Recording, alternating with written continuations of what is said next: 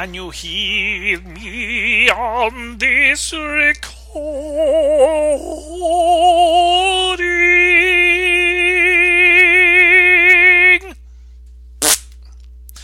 Anyway, um, I just thought that um, after a long day of, you know, uh, punching cattle, the branding and the uh, roping and tying, um, roping and the tying, um, that I would jump on here and do a Azio.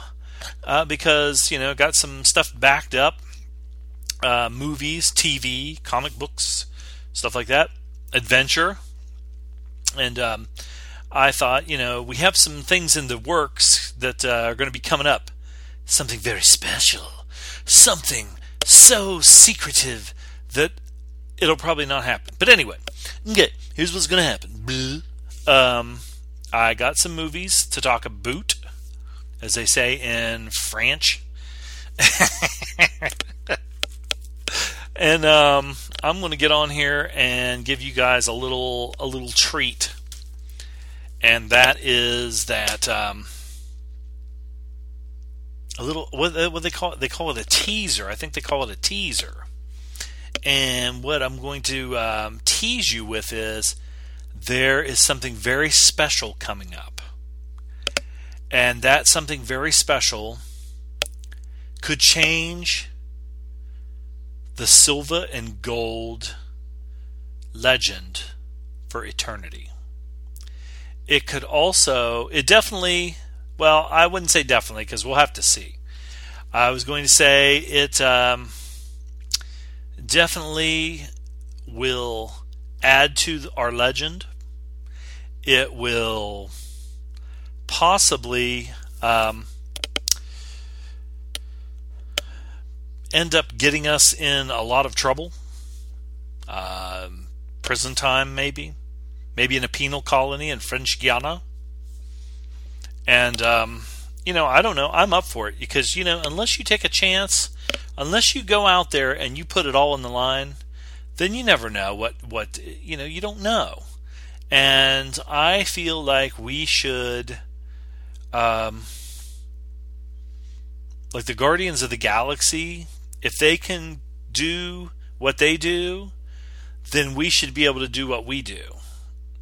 And um, I don't want to say anymore because it's too exciting, and it's so exciting that people will will they may flee. They may I mean they might like kill themselves because they'll get they have they're going to have to wait, and then they'll get um, frustrated and you know how stuff can happen and i don't want to take responsibility for that but we do have something coming up on silver and gold and i think y'all are going to like it that was a country that was a country uh, I threw the little that, that in there for flavor uh, but anyway i see this thing is working i'm making sure that i, I uh, can look at uh, my little things going up and down to make sure everything's recording after the last fiasco um, I know we put on the on the um, the little bonus thing uh, last time. I thought it was longer than than what it ended up being. It was only like 20 15 20 minutes or something of me babbling uh, from the uh,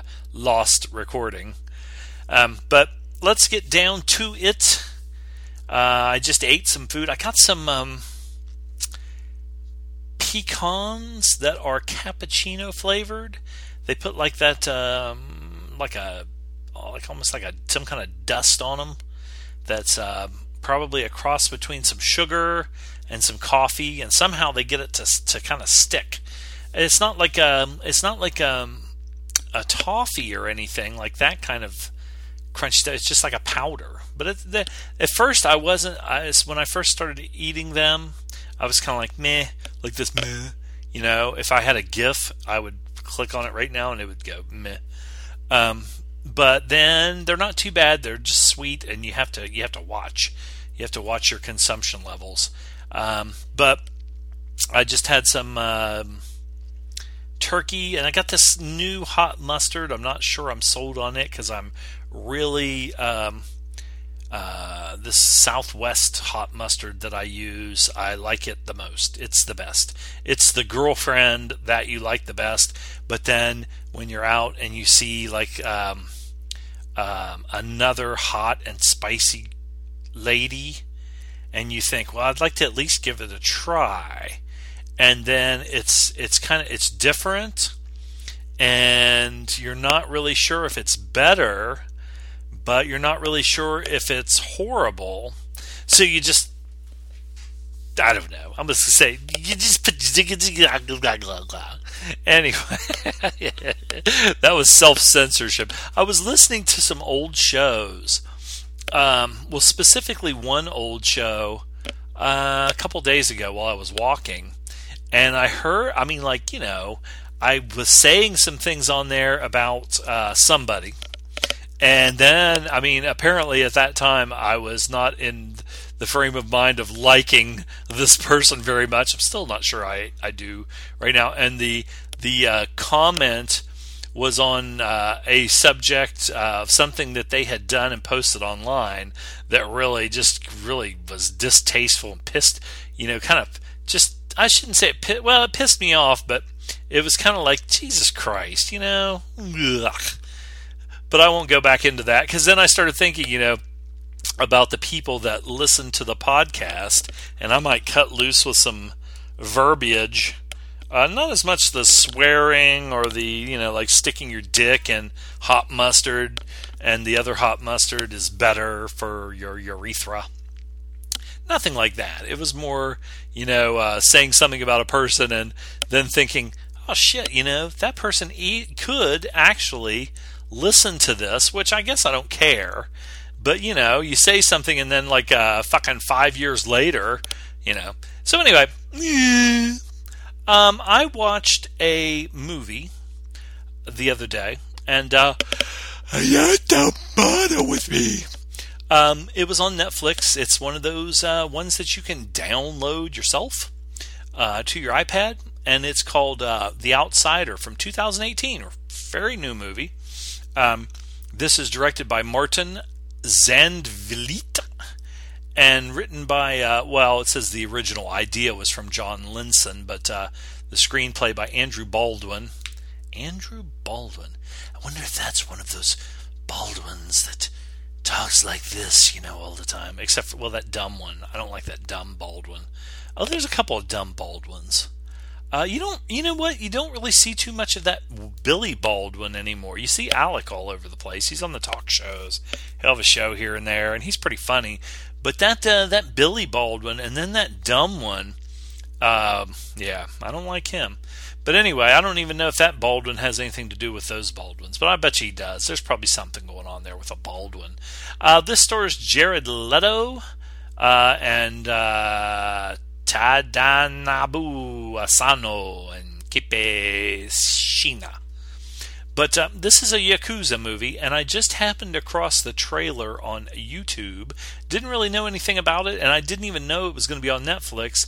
I'm always down with a with a good ya- Yakuza movie, um, and um, I know some people it's one of those ones that I think before they even saw it, uh, I know like some people commented like um, when Tom Cruise was in The Last Samurai, and they always have kind of like the white savior, the Caucasian gaijin, or you know not just gaijin in Japanese movies, but um, they uh, the they when they take a um, a Caucasian guy and he's the like William Shatner in The White Comanche or something. You know, that's pretty vague. I mean, you know, because uh, that was a pretty shitty movie.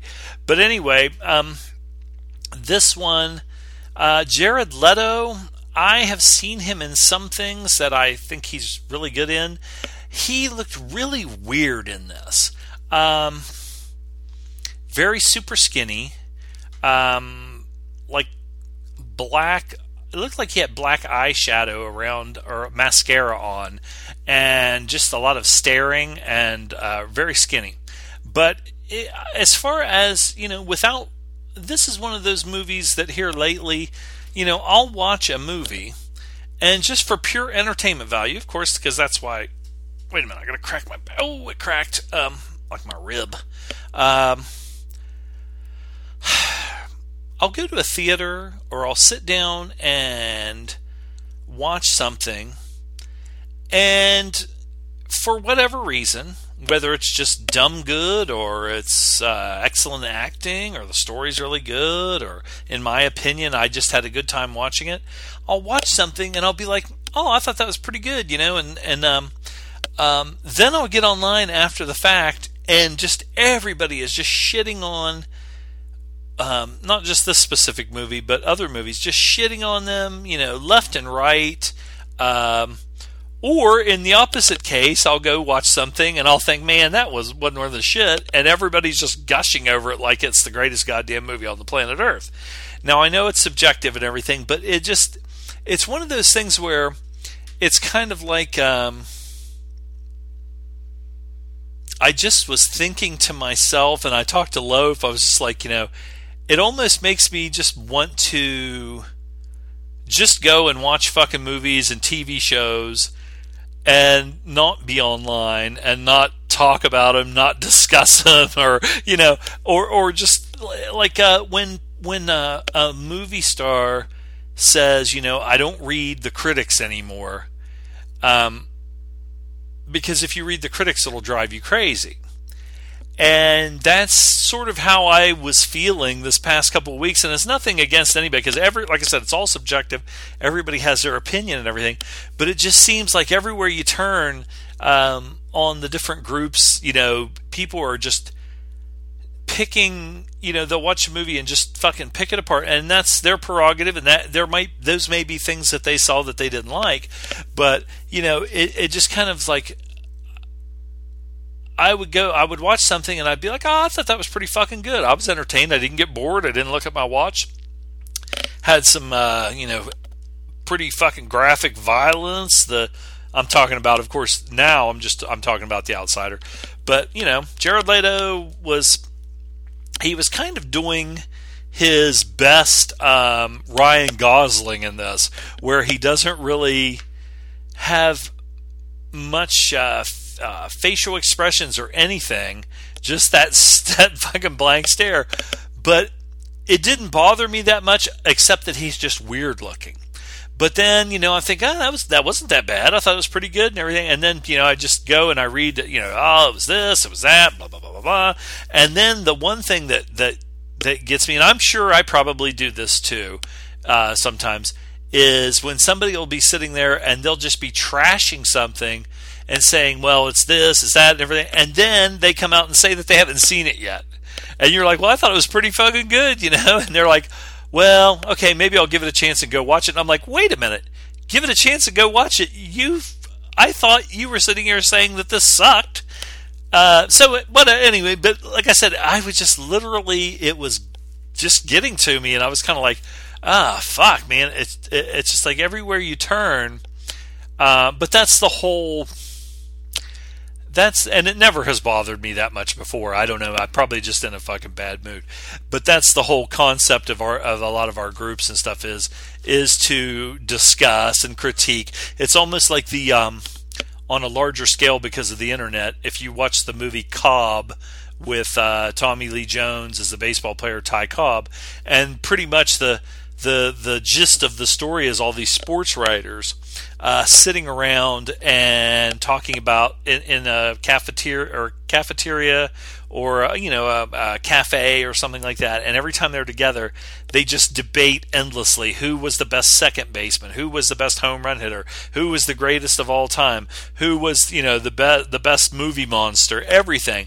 And that's just their their thing and so that's kind of how like we all are and i fall right into that because i know i fucking have watched stuff and said oh my god this was fucking horrible blah blah blah. And i'm sure that my critique um, probably at times get on other people's nerves too. But like i said that the thing that was bothering me was like okay maybe i would actually enjoy some of these movies if i watch them and i enjoy them and whether I'm on whether I'm on the internet or on the groups or anything, if I watch them and I enjoy them, then that should be all that matters. And that's like when Loaf was saying that he doesn't like watching trailers because he wants to go in completely fresh and then he can have his opinion. But to do that, it's not even just watching the trailers, but uh, unless you, if you don't see the movie right when it comes out, and everybody starts uh, putting up threads and stuff about uh, you know this movie sucked or I thought this movie was the goddamn greatest fucking movie of all fucking time, blah blah blah. You if you read those first, I know there's times where I'll go watch a movie and I've been reading on Gentleman's Guide or on our group or whatever. Um, you know, somebody saying, "Oh my God, this movie was so fucking good, so fucking good, so fu-. it is great." And then when I go see it, it's such a build up that when I go see it, I'm kind of like, well, fuck, okay, it was good, but you know, I'm not like jacking off in my own fucking mouth and you know, oh, so dropping fucking loads.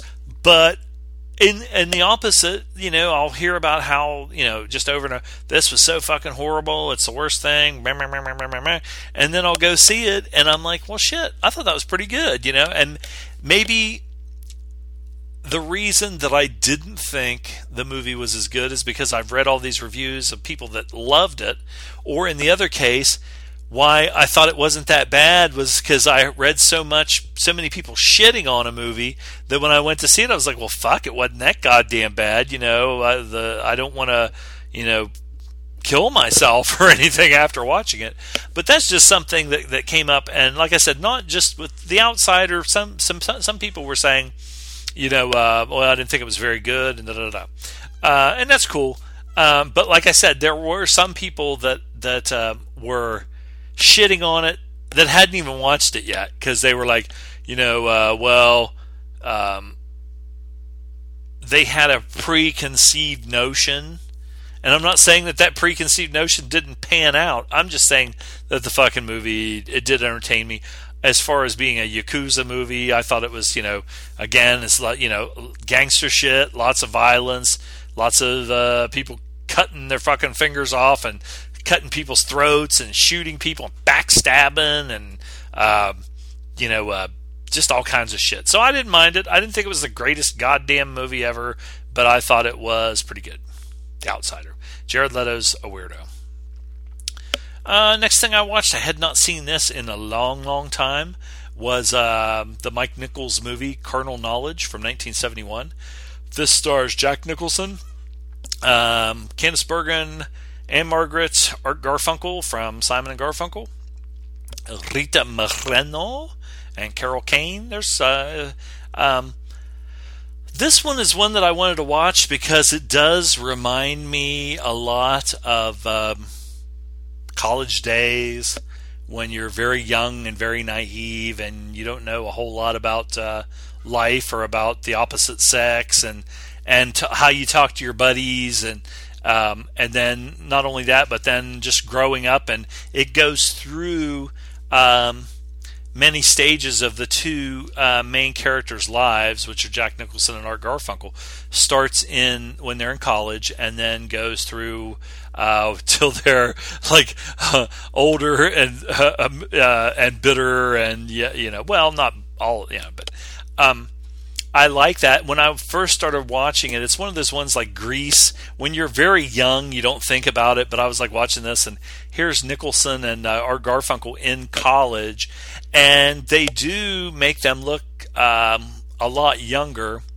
Um, but I'm kind of like looking at them. I'm like, well, wait a minute. You know, these guys have to be in their late 20s or early 30s or something.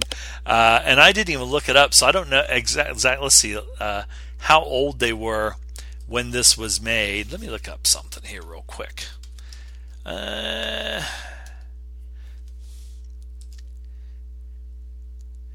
dead air for you.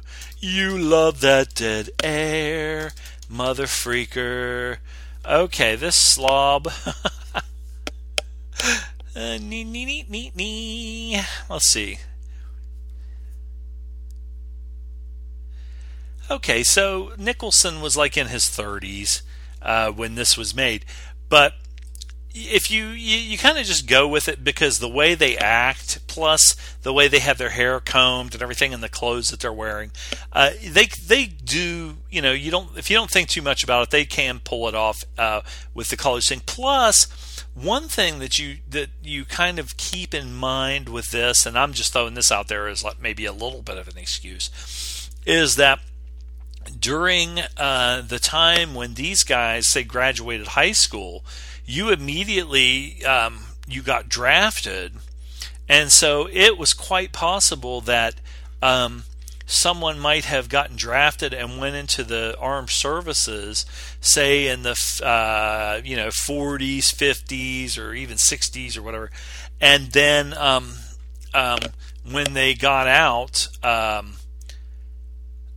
then they might not have even started college or started on like the GI Bill or whatever at um, say 24 and if they're a senior in college they could be 28 years old. So okay i'm making up excuses but i do like that how they go through and their looks change and everything.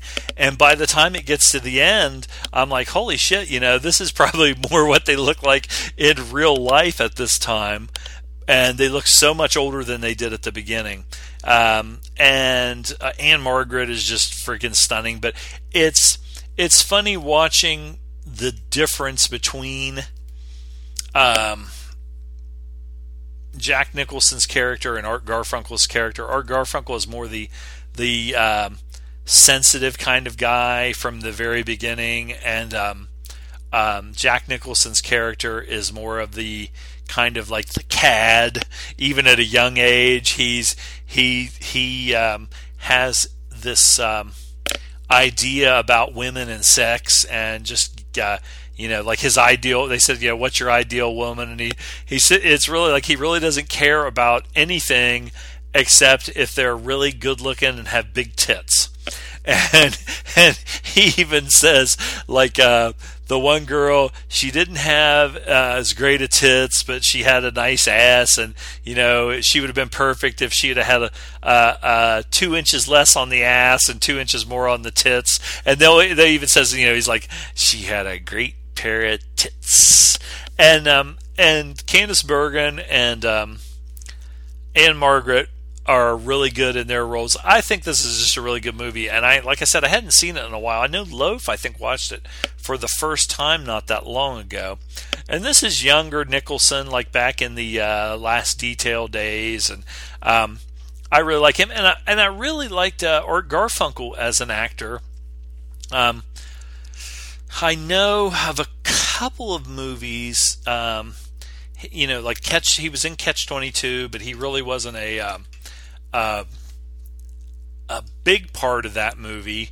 Um, and then, of course, this movie. And then there was the one um, where he played the uh, doctor. Hmm. Try. Let me see if I can get down here to his filmography. Filmography. Okay, Catch Twenty Two was um, 1970. Carnal Knowledge. Um, what was the other one? He was on Laverne and Shirley. He played the Mighty Oak in the Beatnik show. oh, he's in a couple of things here. Let's see. It says he was in uh, 54, which I saw, but I don't remember him in that. It says he plays himself in a cameo. Maybe that was something they were watching on TV or something, and he was just on there, so they give him a credit. Uh, he was on. He was the voice of Chester on Frasier. I don't even know what that is. Boxing Helena. He was uh, Dr. Lawrence Augustine. Uh, what was the one that I saw? Was it? Oh, I think it was this bad timing where he plays a doctor um, who becomes obsessed with this uh, with this woman. Uh, that one's a pretty. Um, that was one of those movies that was rated R, and it it it um, had some fairly disturbing. Uh, at least, I, well, one definite disturbing scene at the end, and that's uh, the kind of uh, one of the big things at at the end of the movie that um, shows how far his obsession has has gone. It says here that uh, let's see. Um, hmm. Oh, let's see. Okay, Garfunkel's girlfriend from 1974, Laurie Bird. Now, wasn't she in a movie? Laurie Bird was in. Okay, she was in the one that was in Two Lane Blacktop. Uh, yeah, Two Lane Blacktop. Annie Hall, she was in Cockfighter. Uh, so she had a connection there with uh, what's his face. uh, dee dee dee dee And what else? Okay, but anyway, so Art Garfunkel was dating Laurie Bird, and she committed suicide in 1979 in her apartment. Um, and he had just uh, written an album I guess, about her, or some of the songs were for her, or whatever. And it says uh, Garfunkel later admitted that the incident left him in a deep depression for most of the 80s, hence the lack of musical output during the time. Okay, so that's what I was kind of like wondering.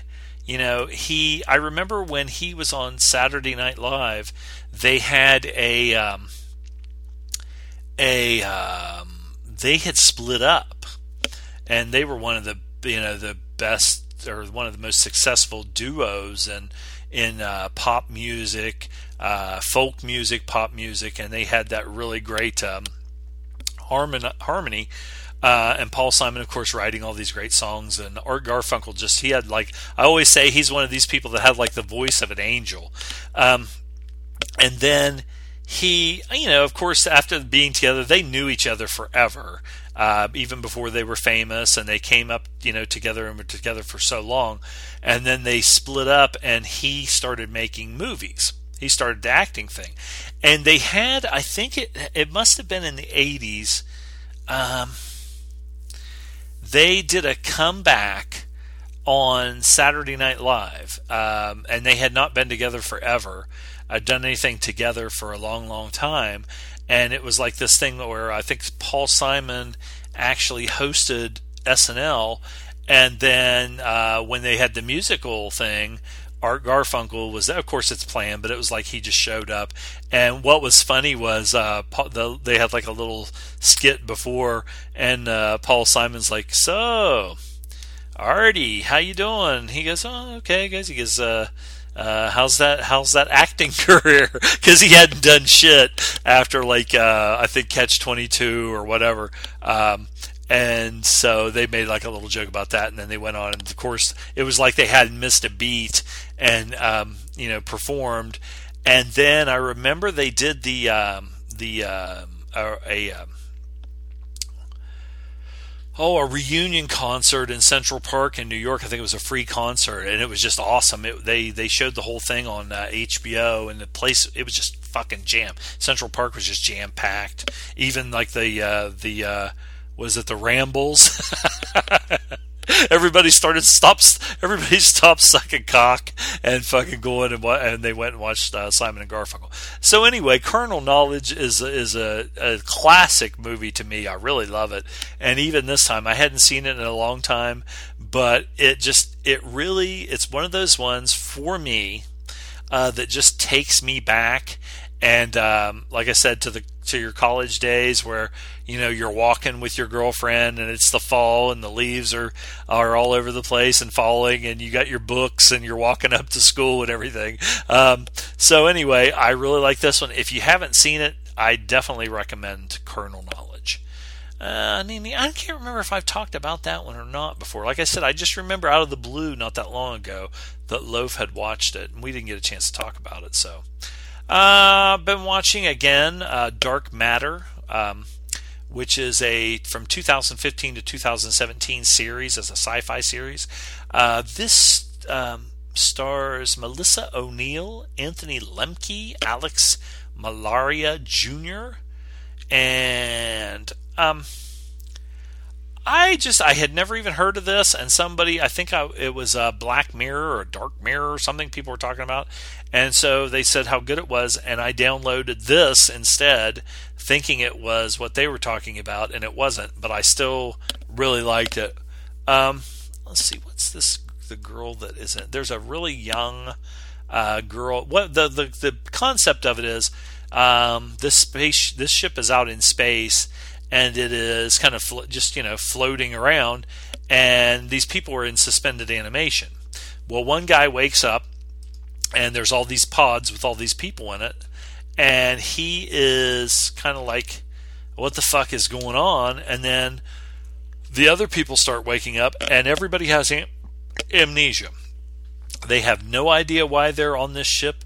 They have no idea who they are, so they call each other from who woke up first. Uh, their na- names go like uh, one through six, like you're one, this person's two, three, whatever. And um, it's just at first I thought, okay, this probably isn't going to be that very, isn't going to be very good, but I started watching it and I really like it. Eh, it's just it's a it's a fun series, but it's also um, trying to figure out what's going on. Um, you you get these. You'll I'll be watching and I'll be like, okay, you know, this is just kind of like a you know a sci-fi series. It's it's you know a little bit above average, but then something will happen at the end of an episode, or or uh, after a couple episodes, something will happen. You're like, holy fuck! I never thought of that, or you know, I didn't know that that's where, where they were going with this. So I really like it. It got canceled, um, but again, this is one that I kind of enjoy. So uh, you know, if if you like sci-fi, it's not the greatest fucking thing in the world, but it's pretty good.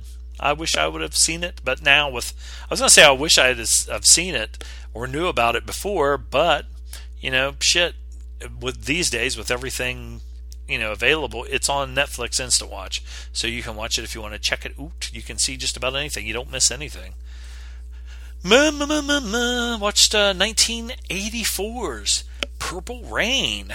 Uh, written and directed by Albert Magnoli, and it uh, written by uh, Albert Magnoli and William Blinn. Stars Prince, uh, Apollonia Kotero, and Morris Day. Oh, oh, oh. Um, I felt the same way watching it this time as I did when I first saw it, and that is that okay, this is I think it was supposed to pretty much be like um sort of almost like a biopic of Prince. I don't know how much of that is true, but that's what I had heard. And when you watch it, he's very super talented as far as singing and playing the guitar and everything. But his character, who is, I don't know if I would should say he's supposed to be the he- a hero. He is definitely the protagonist and he's a fucking prick. He's a total dick. He treats everybody like shit, even the girl he likes. He's such an asshole to her. I, I can't believe Apollonia would just be like, you know, you just want her to just say, you know what, dude, go fuck yourself, you little dick. and then he treats the uh, the two ladies that are in his band, uh, treats them like shit. They're, they're trying to break out on their own and write their own songs. And they're even telling him, you know, hey, uh, we wrote these songs, you know, can we perform them? Or even maybe having him perform or whatever. But he's a total dick. He's just like, you know, just stick to just stick to what I'm doing. You know, you fucking bitches. Who do you think you are? You just need to stick by me. I'm the show. You're not the fucking show. but he's just a little peckerhead, and he acts like a fucking asshole. And um, honest to God, Morris Day um, is sub- sort of the antagonist, um, but I almost was rooting for him because at least his music was really good and at least he was funny but prince was a fucking just a dickhead. And i don't give a shit if they show his dad and his dad's an ass and smacks him across the face or whatever. He's he's a fucking dick. Let's see what's to say here.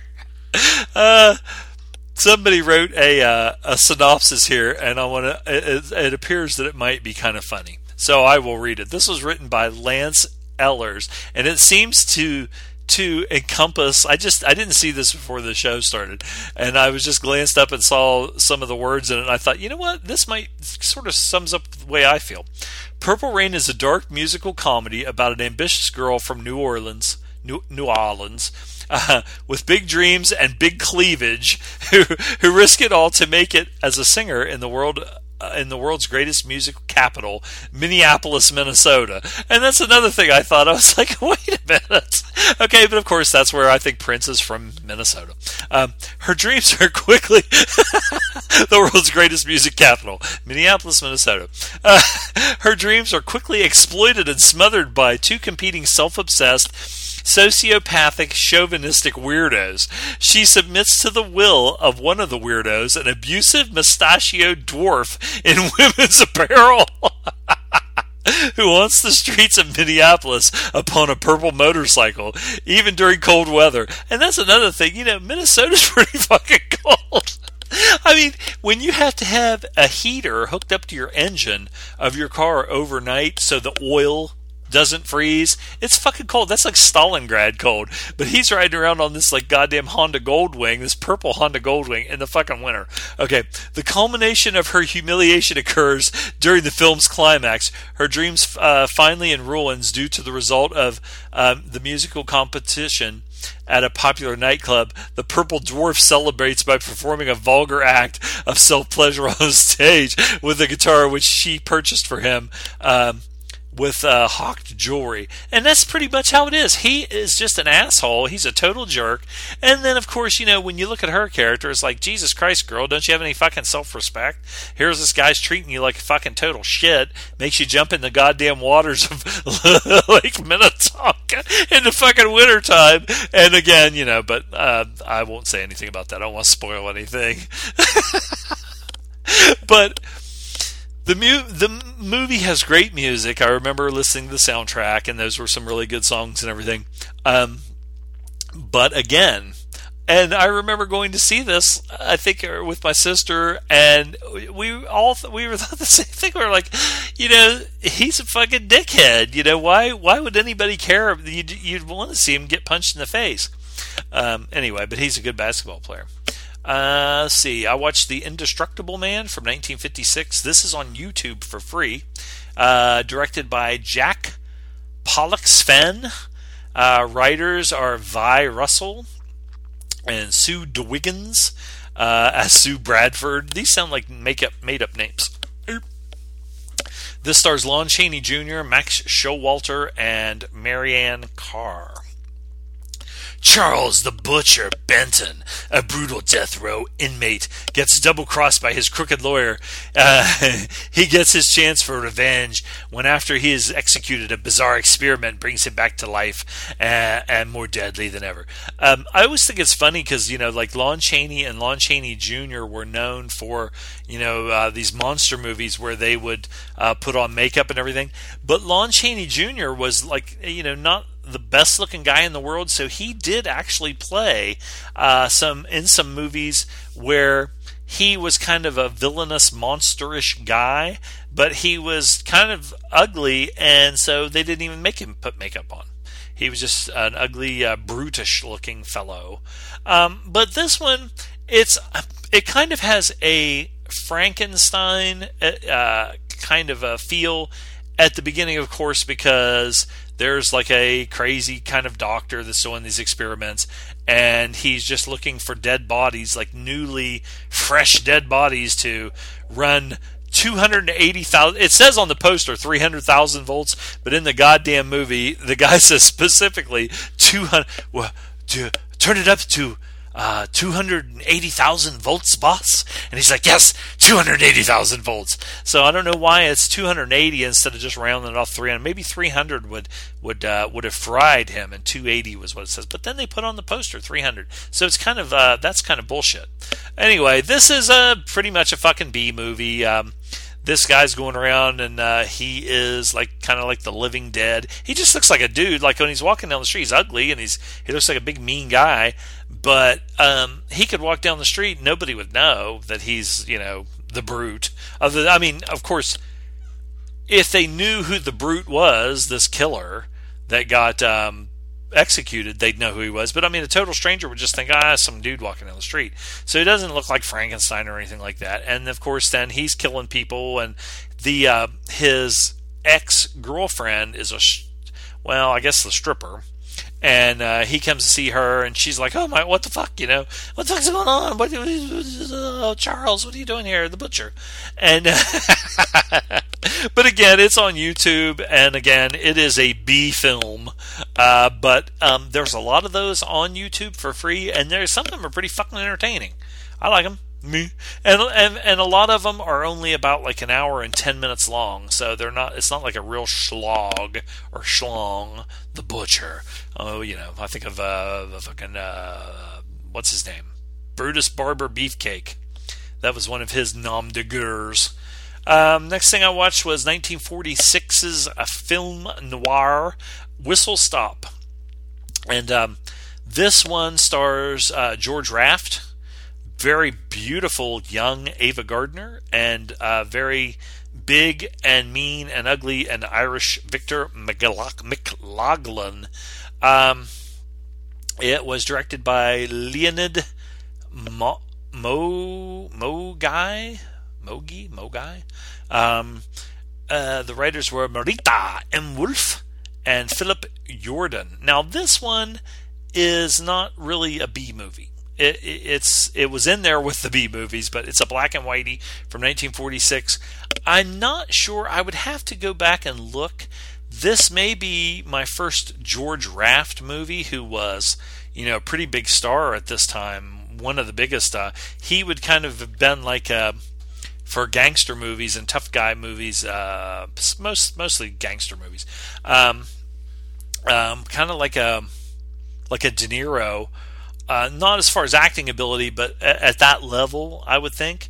Uh, he's fucking huge, you know, really famous, uh, really famous actor from that time period, and uh, he was also like uh, in real life good friends with uh, Bugsy Siegel, Benjamin Bugsy Siegel, um, and they used to even hang out after Raft was the man in Hollywood, like one of the top stars uh, when Siegel moved out there, and um, uh, they would go out together and everything. And George Raft said, you know, he they I think they were friends from maybe when they were younger, like when they were kids, and he didn't really have anything to do with any of the. It would be like. Um, Frank Sinatra, how Frank Sinatra was, you know, friends with the Gambino, you know, uh, crime family and these mobsters, but he really wasn't like involved with them, but he was as a friend or whatever like that, but he wasn't like a criminal. So anyway, this one's pretty good. Like I said, Ava Gardner is just you know really good looking. Um, it's kind of a a deal where Raft is a smaller time hood criminal kind of a guy, and Ava Gardner was his broad or his woman, and now she's with this rich motherfucker and he's a criminal too. He's like the head of a fucking. Uh, I think it's this Tom Conway. Um, he is like a head of these casinos and stuff, and he's got a lot of money. And then Raft shows back up, and she's kind of torn, but she's with the rich guy, and the rich guy kind of fucks with him a little bit. And you know, there's several times where they're drinking and they're out and uh, have some fisticuffs. And Victor McLaglen is almost kind of he's like the um, the rich guy's driver, but he is like a father figure to uh, George Raft. I thought this one was pretty good for a noir. Anyway, check that one out, YouTube for free. Um, I just happened to find this one when I was on YouTube watching these movies. There's a movie called Once a Thief from 1965, and it was directed by Ralph Nelson, uh, written by Ezekiel Marco, and it stars Alain Delon, uh, Ann-Margret, Van Heflin, and Jack Palance. Who else is in this one? Because I haven't watched it. Jeff Corey, I've seen him in several different things. Tony Musante, I've seen him. He was in that uh, movie, I think, uh, not The Getaway. Oh, shit, the one with George C. Scott. And he played Toma on TV, and he was in a movie with Martin Sheen, The Incident, where they were two assholes on a subway train that just menace the fucking people on the train. They're real dickheads. Uh, but anyway, I have not watched this, but I I bought it. Um, it was one that because I like Alain Delon, and I had just watched Carnal Knowledge with Ann-Margret, and then of course Van Heflin. I like loved him and uh, um, Shane and of Jack and Jack Palance. I thought, what a cast! How the fuck did I never heard of this? And this is one of those Warner Archive movies, so it wasn't. Um, it wasn't super expensive, but it wasn't like super cheap either with the shipping and stuff. So, but anyway, I was like, I got to see it. I want to see it. I don't give a fuck. You know, hell, I got some, I got some dough, so I bought it, and I haven't watched it yet. So next show, I will probably have watched Once a Thief, but I can't wait to see it. Uh, the Watchmen IMDb gives it a six point seven. Um, so we will see. Uh, let's see what they got here. It good the good good the good good good. Um, this guy on IMDb says uh, casual viewers should be able to see that this film partic- or practically screams Coen Brothers. Hmm. Well, goddamn. The creepy blonde character in Fargo is a dead ringer for the creepy blonde bad guy in Once a Thief. Well, hell, now I really, I, I really need to watch this. It screams of the Coen Brothers. So I will watch it. And Ann-Margret, Uh, and I'm telling you what about carnal knowledge. If you've ever wanted to see Ann-Margret naked, mm, give it a shot. And you almost get to see Jack uh, Nicholson's uh, schwanz. Um, let's see. And I think Art Garfunkel almost shows his pecker too. I watched uh, three billboards outside of Ebbing, Missouri, Missouri uh, from 2017. I ha- I saw a good, well, I shouldn't say a good portion, but I would say I saw quite a bit of the Oscars, uh, 2017 Oscars, uh, and then I the this movie and a couple of other ones I have been wanting to see. Uh, just did come out on iTunes, and this is one that I picked up to watch. Um, it is written by Martin McDonagh and uh, directed by Martin McDonagh. Stars Frances McDormand, Woody Harrelson, Sam Rockwell. Uh, who else is in this one? There were some other people. Uh, Woody Harrelson is very good in it. Abbie Cornish. But I watched this and I thought it was really good. And, you know, I don't know. I don't think I went into it with like some kind of boner because it was up for some Oscars and Frances McDormand won uh, Best Actress, I believe, for this. I think she did because she got up and gave a speech. So if she didn't, that was pretty fucking rude of her. Uh, let me check and make sure that I'm still recording. I am still recording. I just I had a paranoid thought, so that's why I checked. Um, I thought this one was pretty good. Um, there were some things in it that really, um, a few moments in this when you think about the situation that this all revolves around, uh, can make you really angry, can make you really, really fucking sad thinking about, you know, putting yourself in the place of this mother and what happened to her daughter and everything. Uh, Rockwell and Woody Harrelson, I thought were excellent. I really thought Woody Harrelson was really good because his character was not as much just a straight up uh, shithead villain. Uh, Rockwell uh, is a fucking redneck. and he is a redneck in every fucking sense of the word. Uh, this movie is has it's a dark. I've heard people say it's a dark comedy. I would have never thought to call it a dark comedy, but there are things in it that I did laugh at. But there were also things in it where I was like, "Oh my god, this is awful." Some of the some of the uh, uh, violence and uh, redneckery. Um, but I thought Frances McDormand definitely uh, deserved to get the Oscar. But that's just you know, I, and, and, my gosh, so, uh, the other women that were up for it, all, all it's just like any other Oscars. They all fucking deserve to get it. You know, as I was like George C. Scott. You know, he's like it's not a fucking competition. It's not a race. It's not a competition. So, but you know, I'm glad that she got it. She she definitely deserved it. It's not like. Um, that you know she was one where some people will win an Oscar and people be like, "Man, how the hell did this motherfucker win when these other people and the he wasn't that good or the movie wasn't that good?" But I thought that was this one's pretty good. Three billboards outside of Ebbing, Missouri.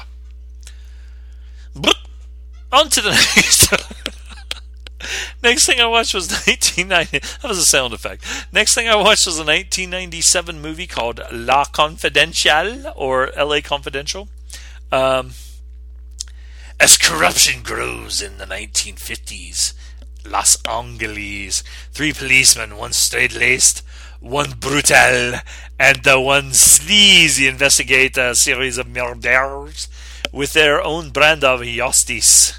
Um, the justice that is uh, meted out in this movie I thought this movie was good, and I have not seen it in a long time. I remember when it first came out, I watched it like a bunches and bunches. Saw it at the theater, and then when it first came out on, I think, VHS, I watched it quite a bit. Uh, this was directed by Curtis Hanson. Uh, I don't know if he's related to Stan or Swede Hansen, or the Hansons. Uh, you're not going to sing um pop. Um, written by James Ellroy. I think he might have uh, he is an author, and I have heard of him before. He writes good stuff. Uh, it stars Kevin Spacey. Boo! Boo! What a what a dickhead! Boo! Uh, Russell Crowe, uh, who was still in pretty good shape at this time. He has gotten burlier than me. Uh, Guy Pearce. I like Guy Pearce in lots of things. Uh, Russell Crowe was in Romper Stomper. I don't know why I just brought that up. I was thinking about uh, Guy Pearce, uh, who was uh, Peter Weyland. Um, anyway, also has uh, this has like a fucking all star goddamn fucking cast in this mother freaker. Uh, Kim Basinger. I don't still don't know if it's Basinger or Bassinger. I think it's Basinger uh, when she was about one of the most beautiful women in Hollywood at this time. Uh, Danny DeVito, David Strathairn. Uh, who else is in this? That girl, uh, Amber Smith, that was on Celebrity Rehab, that was in the funeral, and uh, really stunning redhead. Uh, Danny DeVito, I already said Danny DeVito. But anyway, I like this movie a lot. It's really a hardcore uh, film noir. Would this be considered a neo noir? I don't know the difference. I'm not going to pretend. The closing credits include footage of William Boyd as his character, Hopalong Cassidy, on horseback at a parade. Visual effects make it appear as if he's marching just in front of the cast of the film's fictional police uh, show Badge of Honor. Anyway, I really like this movie. I'm glad I took some time off from it because I had seen it so many times, but it still holds up. Love the characters. I know Kevin Spacey's a freaking piece of shit uh, in real life, um, but uh, Jack Vincennes, the character he plays in this, I really liked. Also, all three of them. Uh, Bud White, who is Russell Crowe, uh, who has a temper, especially when it comes to men who uh, lay their hands on women in a violent way. And G. Pearce as Edmund Exley.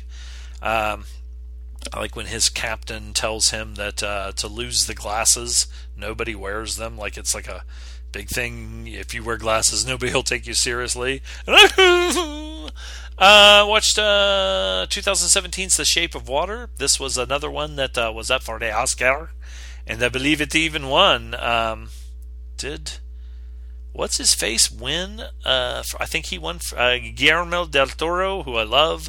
Uh, I think won best for best director, and I think this movie won for best picture.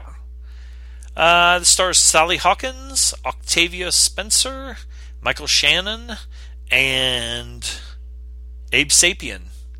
Anyway, uh, Doug Jones.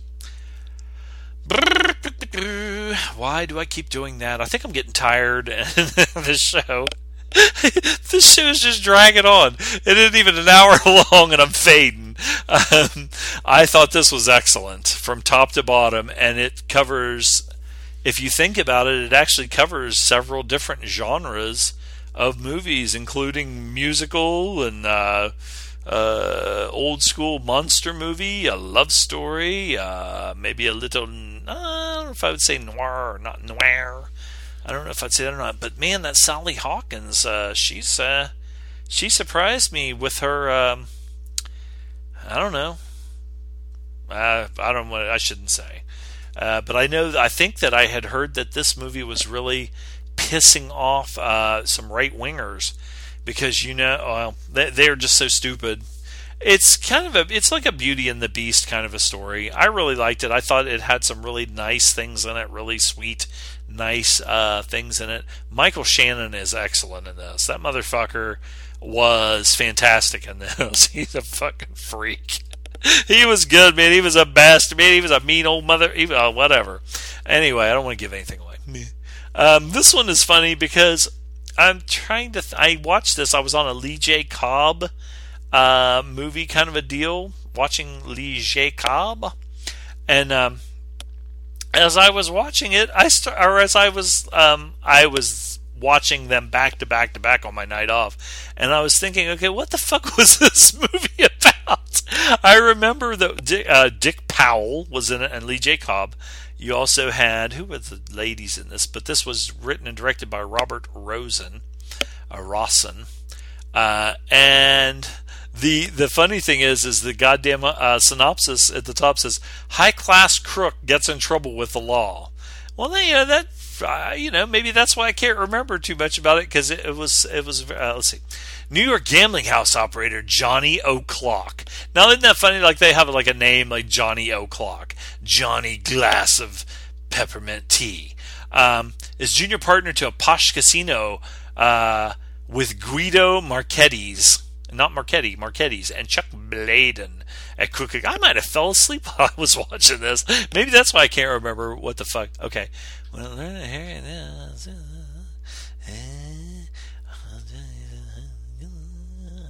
Jesus Christ, seriously, I might have fallen asleep watching this. Maybe that's why I don't fucking remember it. You play very cute and nasty. Johnny O'Clock. What a dumb name. Anyway, I might have to go back and watch this because I I don't know if I finished it because like I said, I it was on my day off and I might have fucking I don't remember that one at all. Uh, this one I do remember. This is called The Man Who Cheated Himself from 1950, uh, written by Felix E. Feist. Uh, uh, I mean, directed by Felix E. Feist and written by Seton I. Miller. That sounds like some kind of name that somebody made up that was blacklisted, Anyway, this stars Lee J. Cobb, Jane Wyatt, and John Dall. Um, I like this one because, first of all, Lee J. Cobb was good even back when he was young, and I don't know if he was ever young. Um, but he plays a cop. He's like a not an upper echelon, but he's a lieutenant uh, and a, a, detective. And his brother, uh, played by John Dall, is a cop, but he's kind of a newer cop on the on La Force. Um, this is one of those ones where a good man gets involved with a bad woman, and love clouds his uh, well, love and the sperm that's like built up in him all the way up over top of his eyeballs clouds his judgment and um, I thought it was pretty good. Um, I like the dynamic of the two brothers, and um, like I said, Lee J. Cobb was just excellent. This is not a, a uh, like a really high budget movie or anything, but I thought it was uh, one. It's definitely worth checking out. It's another one that's on YouTube for free. Um, God damn man, you get a you get a chick can make you do fucking stupid shit. Let's just put it that way. Dig it? I just wanted to mention this that uh, it was like uh, I think last week was the 50th anniversary of the original Planet of the Apes. I've talked about it on the show before and how much it influenced me when I was a little kid because the first time I saw it, you know, um, and when it first came out, the special effects, you know, you like special effects these days with CGI and all this stuff. Back then, um, the makeup that they used for the apes, you know, the gorillas, the chimps, and the orangutan, um, was pretty fucking um, groundbreaking. And people were just like, oh my God, this is fucking amazing. And, and you know, it's a science fiction movie. And um, Charlton Heston, and, and just the storyline. And of course, that that fucking uh, classic ending with uh, Nest and and everything that got this movie has so many classic lines, you know, like "Get your filthy paws off me, you damn dirty ape" and all that shit. And uh, like I said, I could quote the ending, but there might be some people that haven't seen it.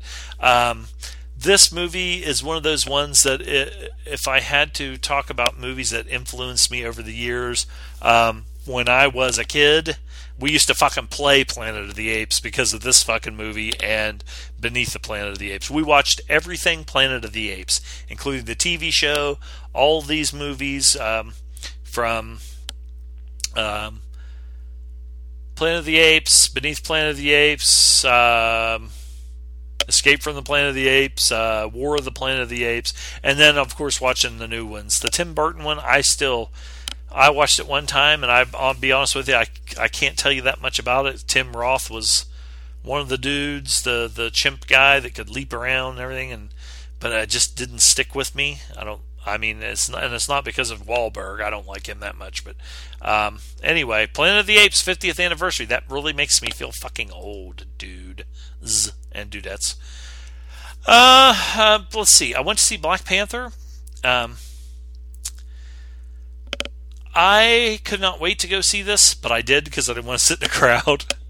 this was uh, directed by Ryan Coogler and uh, written by Ryan Coogler and Joe Robert Cole, starring Chadwick Boseman, Michael B. Jordan, Lupita Nyong'o. Uh, who else is in it? La la la la la la la la la la la Angela Bassett, Forest Whitaker, Andy Serkis. Uh. I liked him a lot as Klaue. Klaue's a dick, but man, he had some charisma. but okay, people, here's the deal. I thought this looked ex- it looked excellent. I thought it was a very good movie. Um, I enjoyed it, but still not as good as Winter Soldier. Um, I do like the storyline and how, but like some people were like, uh, and, and one of the things I liked was that the villain in this Killmonger, um, they did go in in depth into his backstory and why he was the way he was. But that said, and you can look at it and say, you know, in retrospect, uh, like when you talk about the X Men and they say, okay, well, you know, Professor X was, you know, his outlook was more Martin Luther King Jr. and Magneto's was more a any means necessary, Malcolm X kind of a, a thing. Sort of have that in this.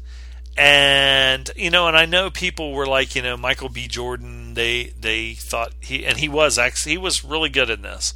Uh, he has charisma and he's got a really good look. Um, but Killmonger's a fucking piece of shit. I don't give a, I don't give a shit. you know, I do wish. I don't want to say that because that's a spoiler of something that happened in the end. Um, but you have to keep in mind, okay, Michael B. Jordan and all, or I'm not, I mean, sorry, Killmonger.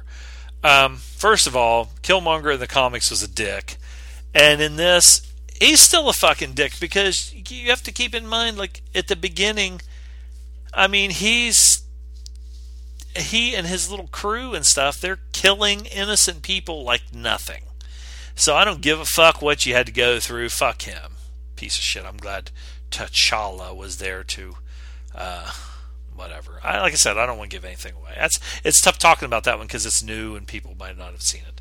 I watched uh, 2000. Uh, so anyway, but Black Panther. Another thing I wanted to mention is uh, I found on YouTube uh, there was a um, an animated Black Panther series from 2010, which I think was created or definitely broadcast on BET Black Entertainment Television and um, it was created by Reginald Hudlin and uh, stars uh, as uh, T'Challa, uh, Djimon House Hounsou, uh, who's been in a million movies, but I can't pronounce his name.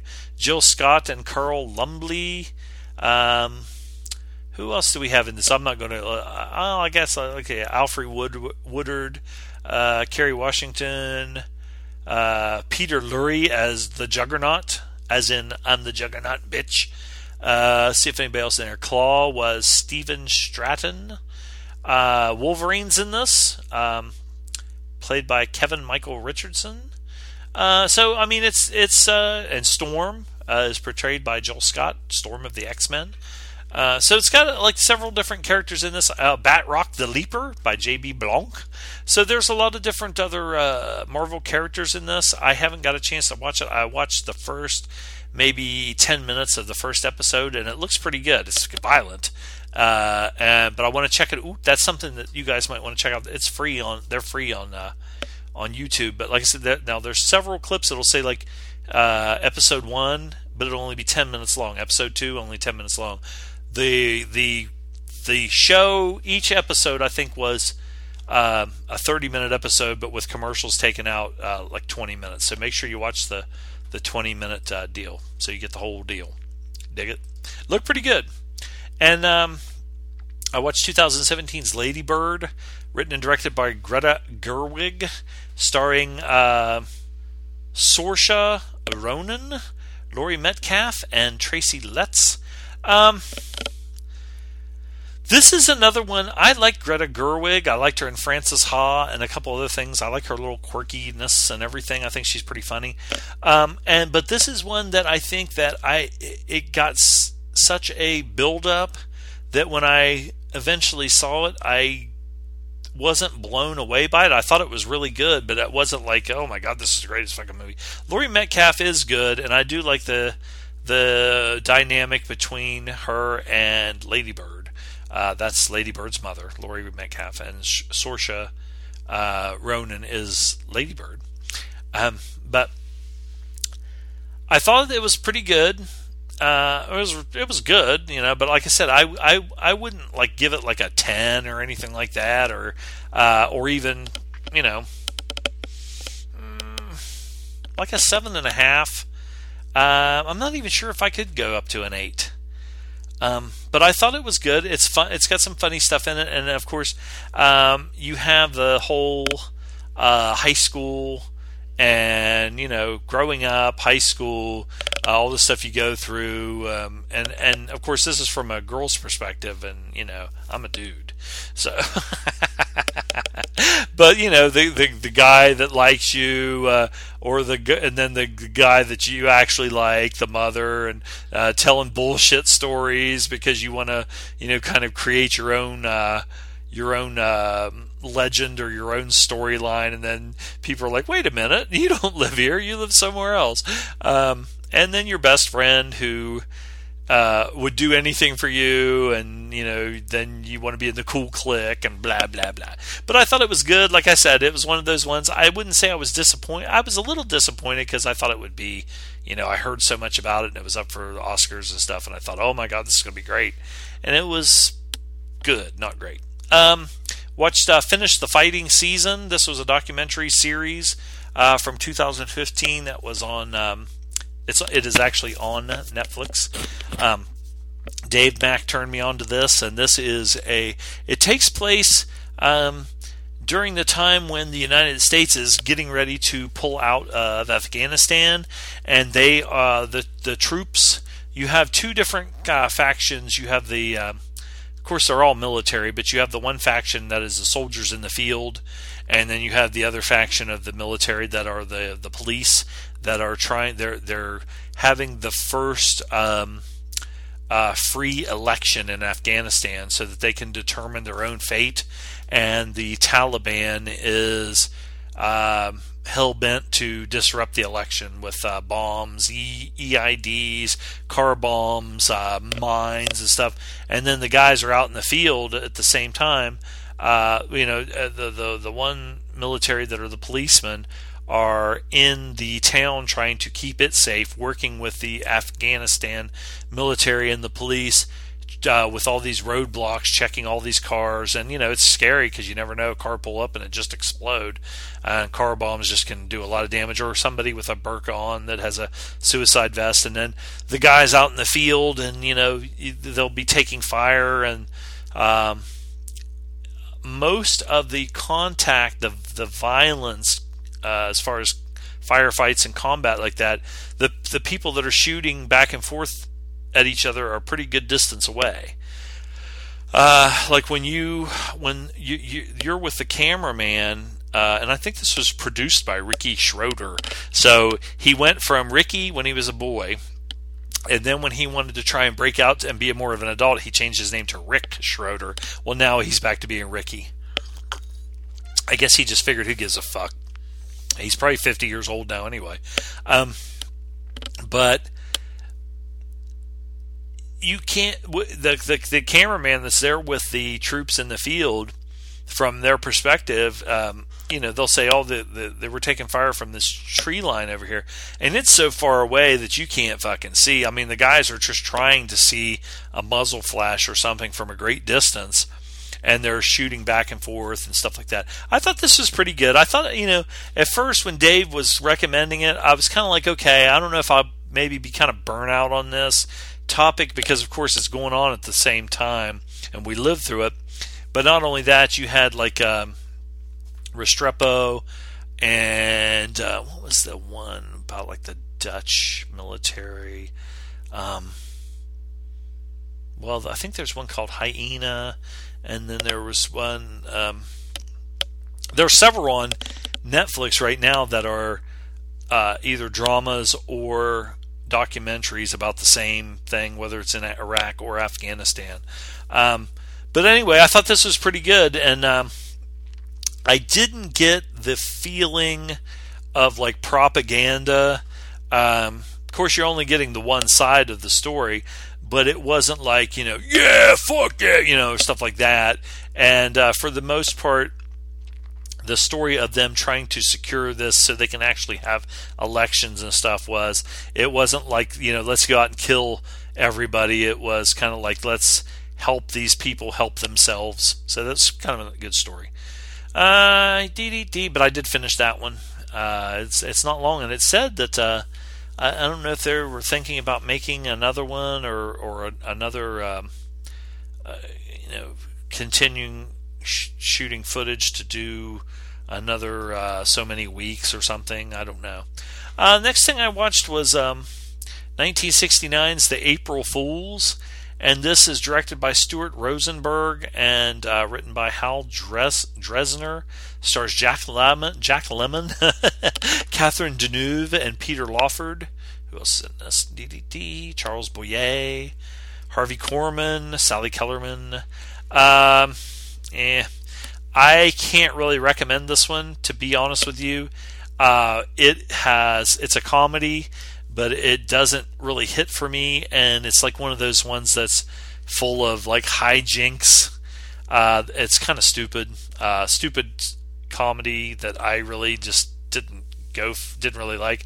Uh, of course, I like Catherine Deneuve. I love that fucking thick ass blonde hair. Um, yeah, Belle de Jour.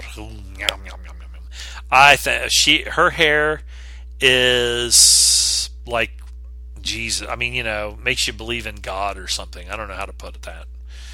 Yeah, yeah, yeah. But that movie wasn't very good at all, and I do not recommend it. It is free on YouTube, but like I said, you know, watch it if you want. Um, if you're a compl- Jack Lemmon completist or a Harvey Korman completist, but uh, yeah, I didn't really think it was that. It's when when uh, when a movie's a comedy and it's not making you laugh, and you're just kind of like, nah, uh, this is stupid. Yeah, that's uh, when it misses, uh, then it's it's missing hard. Uh, let's see. What else is going on here? I didn't watch that. I watched Six Days uh, from 2017. This is a movie directed by Toa Fraser, uh, written by Glenn Standring, starring Jamie Bell, Mark Strong, Abbie Cornish. That's another Abbie Cornish movie that I, I've seen. Um, this is um, the movie that. Um, God damn, what the hell was the name of that son of a bitch?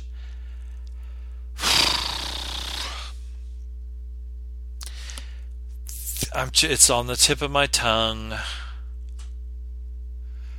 The, okay, I will just tell you what this is about, and you'll know what movie I'm talking about. Um, the um, uh, terrorist storm and take over the embassy in uh, let's see the Iranian embassy in Prince Princess Gate, London, and of course then um, they call in the SAS. And there was a movie about that.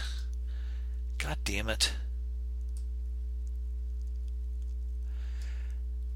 And I'm going to look it up now because I can even picture the box, I can picture the story, the, the the the people that were in it and everything, and I cannot think of what it is. Final, the final, not countdown, the final, final something.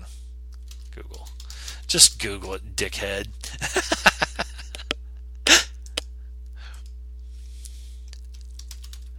final Operation Nimrod was the other name for it, but what the hell was the goddamn final something? God! You son of a bitch. Okay, let me just look on Wiki. That probably have it down at the bottom. It when it, uh, let's see. Long-term impact in popular culture. Who dares wins? Okay, that must have been Operation Nimrod. That was the one that was um, La la la la la la la. Lewis Collins, yes, and Richard Widmark, and blah blah blah blah. Uh, in that movie, um, Lewis, they kind of uh, add a little bit of drama, almost like a little James Bondish sort of a thing, where Lewis Collins uh, has infiltrated that group, and uh, it's that's based on the I think Ken Follett. Uh, yeah, let's see. This was then turned into a novel by uh, James Follett. I thought it was Ken James Follett, uh, The Tiptoe Boys. Uh, so anyway, um, in that story, Lewis Collins' character has he's an SAS man, but uh, they set up this elaborate thing where he gets kicked out for being a dickhead, and then because of his expertise, the, he gets recruited by the terrorist. And um, in this movie, I th- I get the feeling that this one was a little bit more true to the actual story. I'm I'm pretty sure 100%. Uh, Mark Strong adds another dynamic to it because he is uh, the hostage negotiator who's dealing with the terrorists, and he is of the frame of mind that he wants to negotiate with them and get everybody out, including the terrorists, without anybody getting injured or hurt, and definitely no hostages or whatever. Now, then the SAS is called in, uh, which is, um, well, Jamie Bell at the uh, beginning of it uh, is one of the guys on the SAS team, but he's a younger guy, and he's kind of a, I don't know if I'd say a little bit of a hothead or whatever, but they eventually. Uh, decide that he's got the right stuff or whatever, and they say, you know, okay, we're gonna we're going to uh, it's your show. Uh, what should we do and how should we do this and everything. I thought this was really good. I saw the um, i think the trailer for it and um, as soon as i saw the trailer I, I was like man okay i know the story because it actually the the tv cameras and everything were there and when the sas guys come in all their all in black with the gas mask and everything and they repel outside the um, the embassy and do their thing. That was a, a, you know a famous thing that happened at that time, and and then if you've seen those you know the other movie, um, it's that even made it more famous. Um, but this one, I think again, I think was a little bit more uh, realistic and went bam, bam, bam by how the story went. But I thought it was really good, and this is one that um, uh, didn't get didn't get a lot of press or publicity publicity, and I don't remember hardly that many people talking about it, even now. And like I said, I even kind of got on there and said, hey, I thought this was really good. And let's see, in April 1980, armed gunmen stormed the Iranian embassy in Princess Gate, London, and took all inside hostage. Over the next six days, tense standoff took place. Yeah. Um, I really liked it, and I and I liked uh, the SAS kind of a deal that was going on there. Which eh, I don't know why I would say. You know, I, I think this would be like kind of a companion piece for uh, the movie Killer Elite, which had a lot to do with the SAS um, um, in a different way. But you could kind of throw these two together with a tenuous link of the. Boathouse at Hereford, Hereford, whatever. Okay, I watched uh, 1962's Jigsaw, uh, directed by Val Guest. Uh, and written by Hilary Wu, Wow, W A U G H, Hilary Wow. Uh, that was the novel, and screenplay was by Val Guest, who directed it. Uh, this stars Jack Warner, Ronald Lewis, and Yolanda Donlan. Um, I thought this one was really good. This is another uh, black and white one from 1962, British movie um, that. Um, again, this one really isn't a noir. It would be closer to a giallo, but the, they don't really show like in a giallo they show like the penetration of the knife and the gloves and stuff like that. It's not like that, but the story you could see where they could easily take this and make a giallo out of it. Uh, a woman is found murdered in a house, and it's pretty fucking uh, gruesome. They don't show anything, but you know what happens there. Excuse me. Um, uh, let's see. And basically, the, these uh, detectives are trying to figure out what's what happened, and there's some different things thrown at you or thrown at them.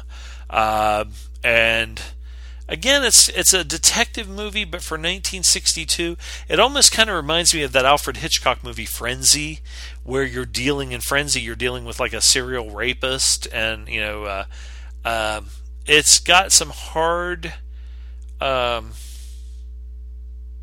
content, even though you really don't see the stuff that happens. But even the storyline and, you know, um, the people aren't glossed they're not glossed over uh, by what kind of people they are and some of them are not are uh, live uh, kind of um, I hate to judge people or anything, but you know, uh, just kind of like adult situ. It's there's adult situations in this, but I thought this one was really good. So this is one to check out on YouTube for free. Jigsaw from 1962. Uh, I watched The Police Connection, or AKA The Mad Bomber. Uh, this is one that I'm not sure that I talked about on the last show because I can't remember the last time we did the show.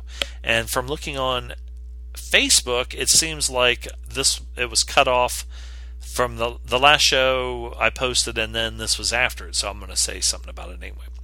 Uh, I knew this as the Mad Bomber. This is actually on YouTube, and it stars Chuck Connors. This is when I was on my Chuck Connors run there. Um, directed by Bert I. Gordon and written by Bert I. Gordon. Stars Vince Edwards, Chuck Connors, and Neville Brand. They're the main people in it. When you first start watching this, or when I first started watching it, I thought, oh shit, what? Okay, you know, I don't give a fuck if it's a made for TV movie. Uh, but you kind of know what to expect when it is a made for TV movie this was not a made for TV movie. It when I started watching it, I thought it still thought it was, but then when the nudity kicks in and all the goddamn fucking violence and this is a sleazy fucking movie. I had never heard of it, but maybe like I said, it's it goes by also the police connection. Chuck Connors is really good in this. He is a fucking weirdo. he is he is as big as he is. He is like as big as Giant Baba. Um, he plays this guy that. Um, and what's sad is now that I'm saying this, there were just a couple of bombs, like package bombs, that went off like down in Texas, I think, yesterday. Uh, people, the package delivered to their house, and they pick it up and it blows up. And that's kind of like what this deal is. Uh, he feels that he has um, a bone to pick. I'll just read the synopsis.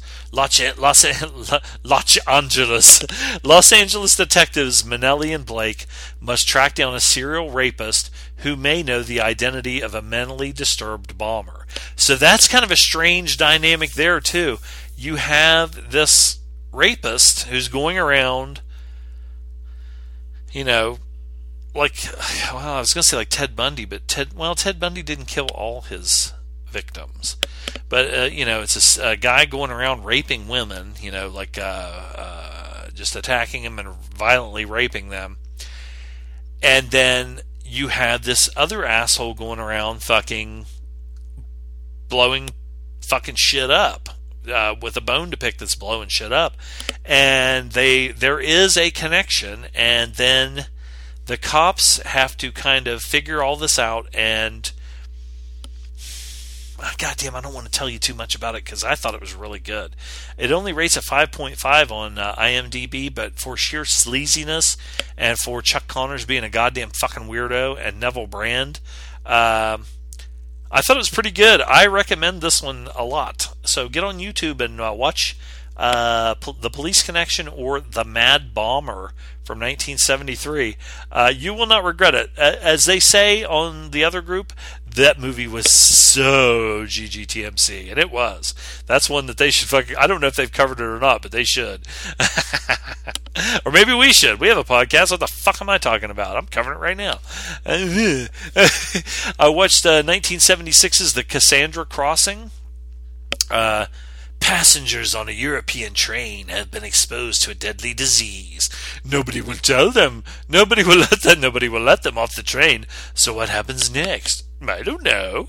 Uh, this was directed by George P. Cosmatos. Hang on one second. Froggy is back in the in La Throat. All star cast here, people. Sophia Loren, Richard Harris, Martin Sheen, uh, Orenthal James Simpson. Let's see, Lionel Stander, Ann Turkel, Ingrid Thulin. I know who she is. Lee Strasberg, Ava Gardner again. She's uh, older in this one, but still beautiful. Uh, Burt Lancaster, Burt Lancaster. Yes, uh, John Philip Law. Of course, he's awesome as usual. A piece of wood. Ray Lovelock. I mean, this movie has fucking a whole shitload of people in it. Mm. Wait a minute, I got my lips need moistened. um, this was the one that um, they when they used to show the commercial uh, for the trailer on regular TV. It just it was really kind of eerie. And again, I can't remember if I talked about this one on the last show, but it almost had a feeling that you get from the the movie The Crazies, where uh, the faceless military or government uh, guys that are in the hazmat suits with the gas mask, so you never see their faces or anything, and the, they're uh, they're all so menacing and so uh, you know they got machine guns and shit, and um, this disease or virus, it kind of reminds me of um, The Stand, uh, the Stephen King uh, novel and uh, miniseries, where um, if this virus gets out. Um, that's on this train, and I won't tell you how it gets on there or anything. It was pretty good setup. Um, it could cause like a worldwide pandemic or whatever.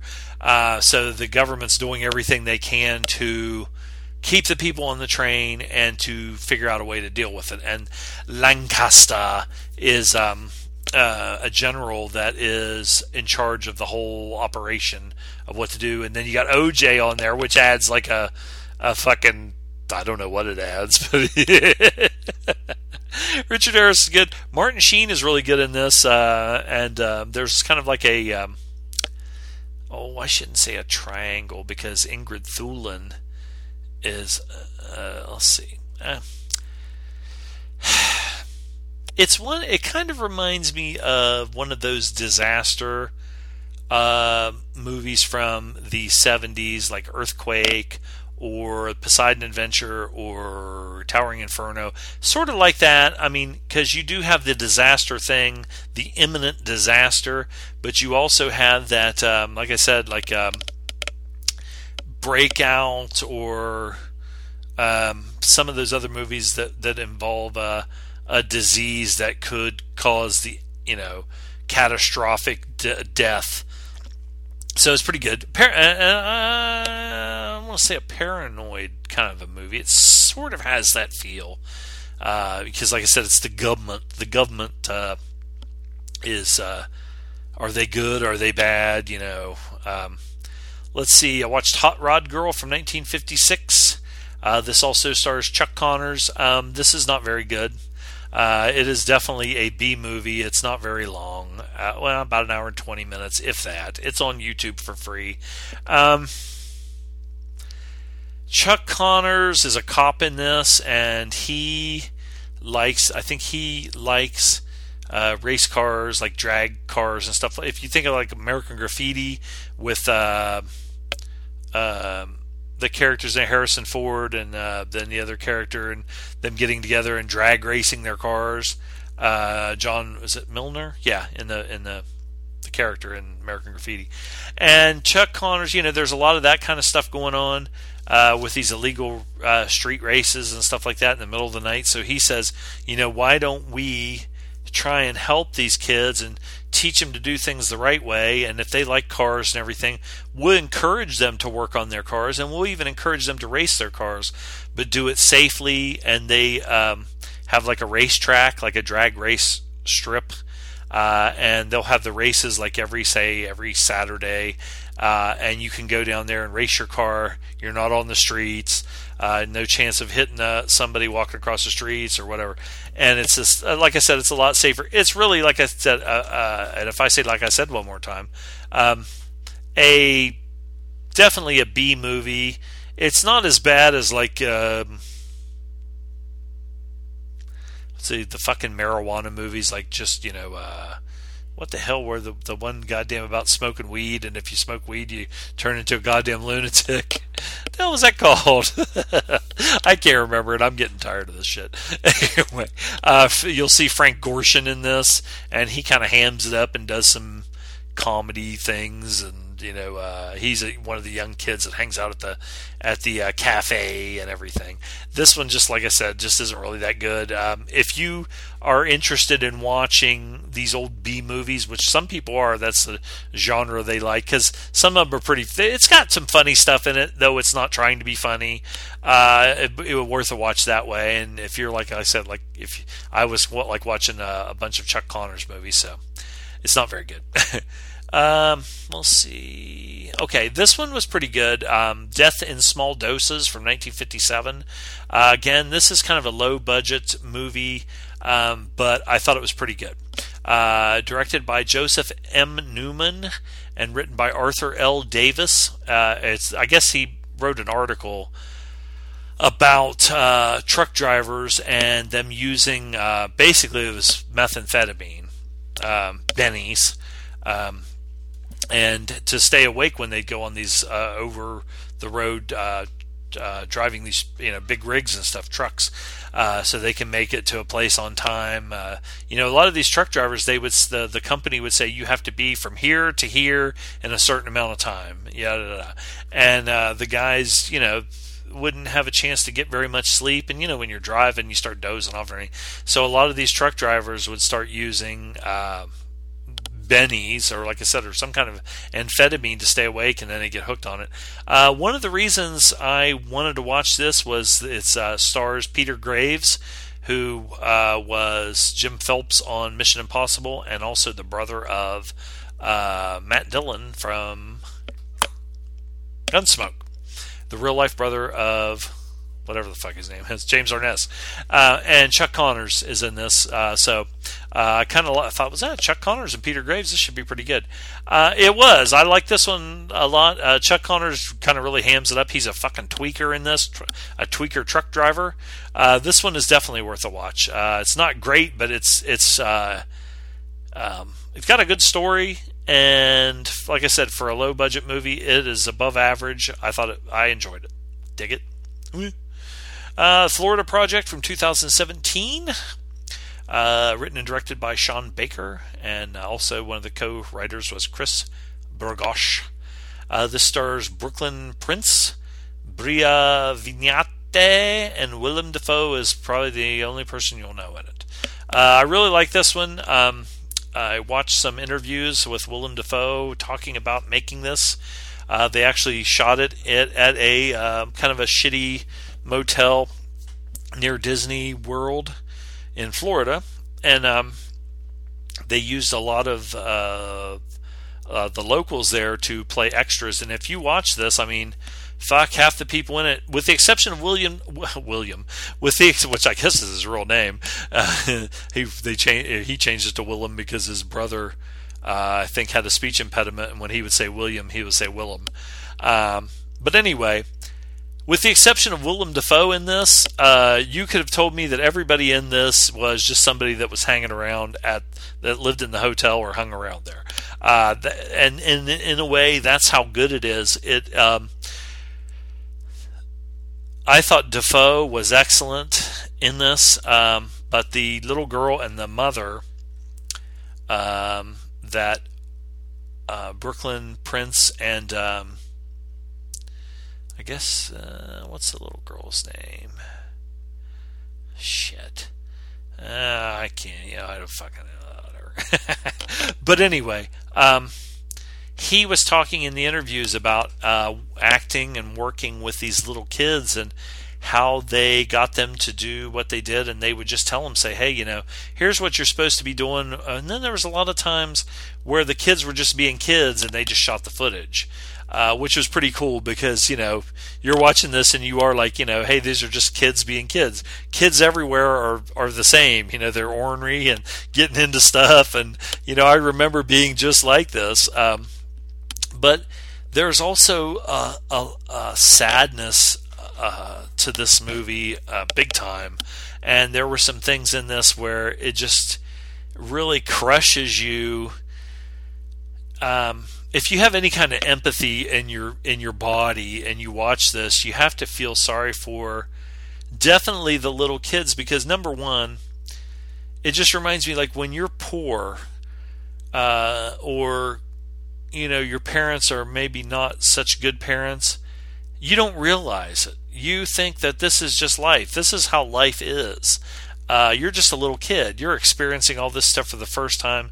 You think your mother or your father or whoever that's how everybody is, and you love your you love your mom and you love your dad or whoever, um, no matter what, because they're your they're your parents, and you don't know if they're good parents or bad parents or.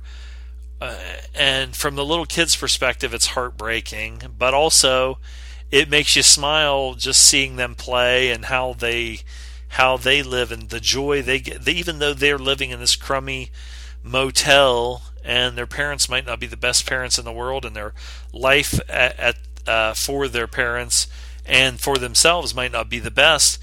They can find fun and happiness in just hanging out with other little kids and doing like like I said, little ornery shit and running around, just having a good time. Um, and I just really liked this. I thought it was really good. Um, I can't imagine the movie cost very much money at all to make. Probably most of it went to Willem Dafoe. But like I said, he was really good in it, and I really like he. he uh, well, it says the budget was two million, and that's not that much these days. Um, he's one. Willem Dafoe is one of those guys. Like I was going to say, like Viggo Mortensen. When you watch interviews with them, both of them uh, you're you know for me i'm just speaking for myself i was going to say you know it's just the way i feel they just seem like really cool guys that have it together that um, are compassionate people and also intelligent people and uh, both of them take really good projects uh, i recommend this one definitely. Florida, the Florida Project 2017. We may be getting down to the nitty gritty. I've been watching uh, the new season of Jessica Jones. Again, I really like the first season. Um, this, even though it is a superhero uh, based series, if you don't, you know, you should, don't watch this thinking you're going to watch the Avengers or Captain America or whatever. The, for the most part, this movie is more of a detective kind of a, a, kind of a show and there's not a lot of the superhero stuff in it like every episode might have a little bit of something you know where she you know shows off her powers a little bit but that's not her thing she uses it as like a tool but um, I just like her surliness and her bad attitude. Uh, I think that again, I will say it. Uh, her uh, red lips. Mm, uh, anyway, I just I love uh, what's her name, Krysten Ritter. Now, what's funny is in this show, well, like I said, she has such a, a, a bad attitude and everything that I love that. But then when I see her on a talk show, her personality is totally different, and then I'm kind of like she's more bubbly and and funny. but it's it kind of takes something away from it. Anyway, um, let's see. I think I wrote a couple things down here, but um, I, this wasn't going to be a long show to start with. Like I said, I uh, this isn't my day off, and I just thought I'd jump on while I had some time. Uh, of the things that I have been, uh, well, okay, let's see. Um, hang on one second. I wanted to announce something here.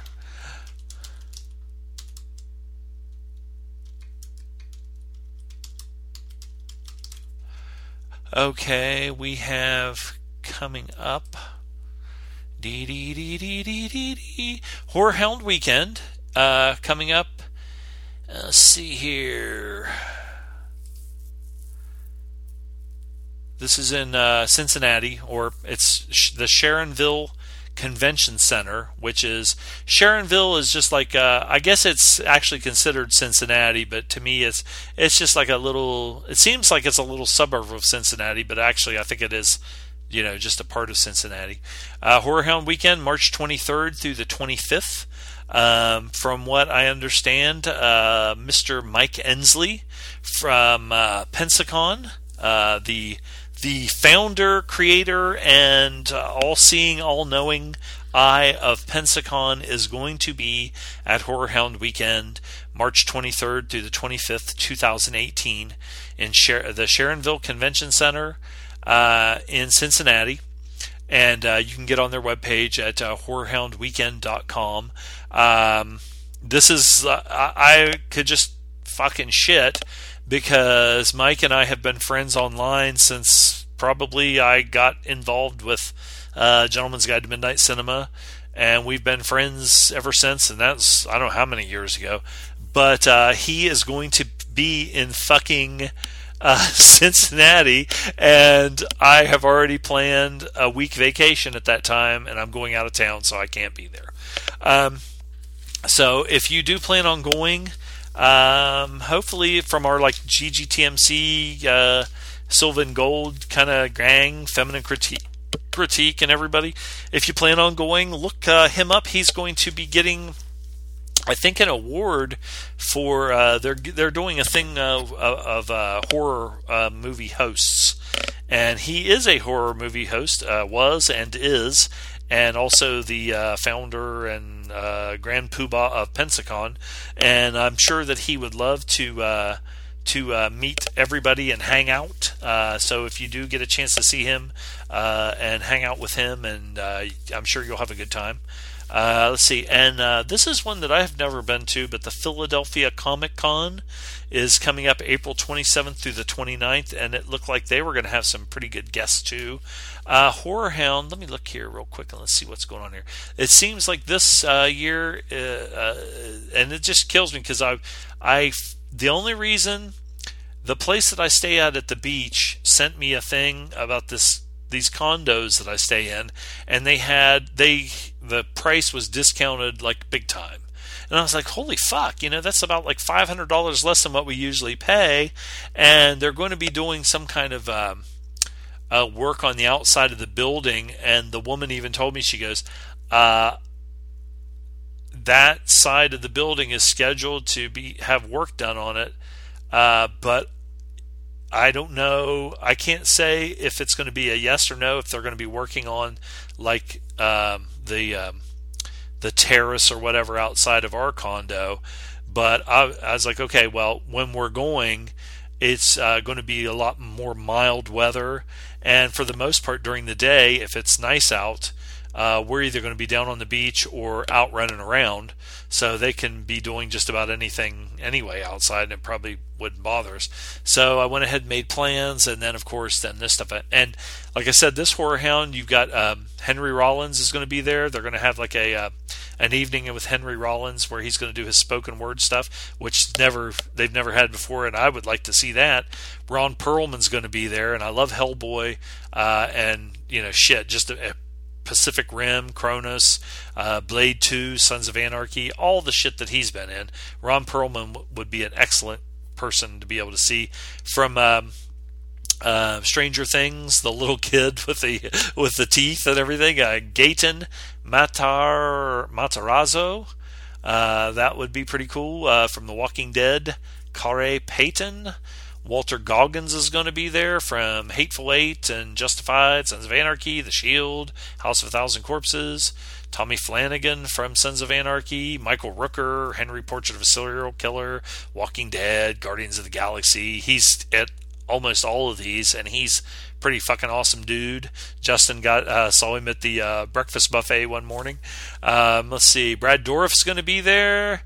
Henry Thomas. Who else we got here? C. Thomas Howell, David Arquette, Barbara Hershey's going to be there, Julie Benz, James Remar is going to be there, Joe Panti, Pantoliano, uh, the um, the uh, horror twins, Jen and Sylvia Soska from um, let's see what the goddamn fucking Quentin Tarantino movies, uh, the two twin girls that were in. Um, oh shit! Um, well, not uh, not uh, the goddamn Kurt Russell one, but the other one. Um, Death Proof and the other one. I can't remember. Scott Wilson's. He's a, he's a lot, and what a fucking actor he is. Uh, let's see who else we got here. Bunch of people from Sons of Anarchy and Walking Dead. Uh, Chris Sullivan, who plays um, what's you call it, uh, Laserface in Guardians of the Galaxy 2, was also in Stranger Things. Uh, a bunch of shit. Uh, let's see, uh, what's his name? Uh, Dawn of the Planet of the Apes. This is uh, Kirk Acevedo. He's in a bunch of stuff. I've seen him fucking before. I don't like him. Danielle Harris is going to be there, and she is very cute and very petite. Sting from WCW is going to be there. Who else we got here? I'm just looking for people that I know.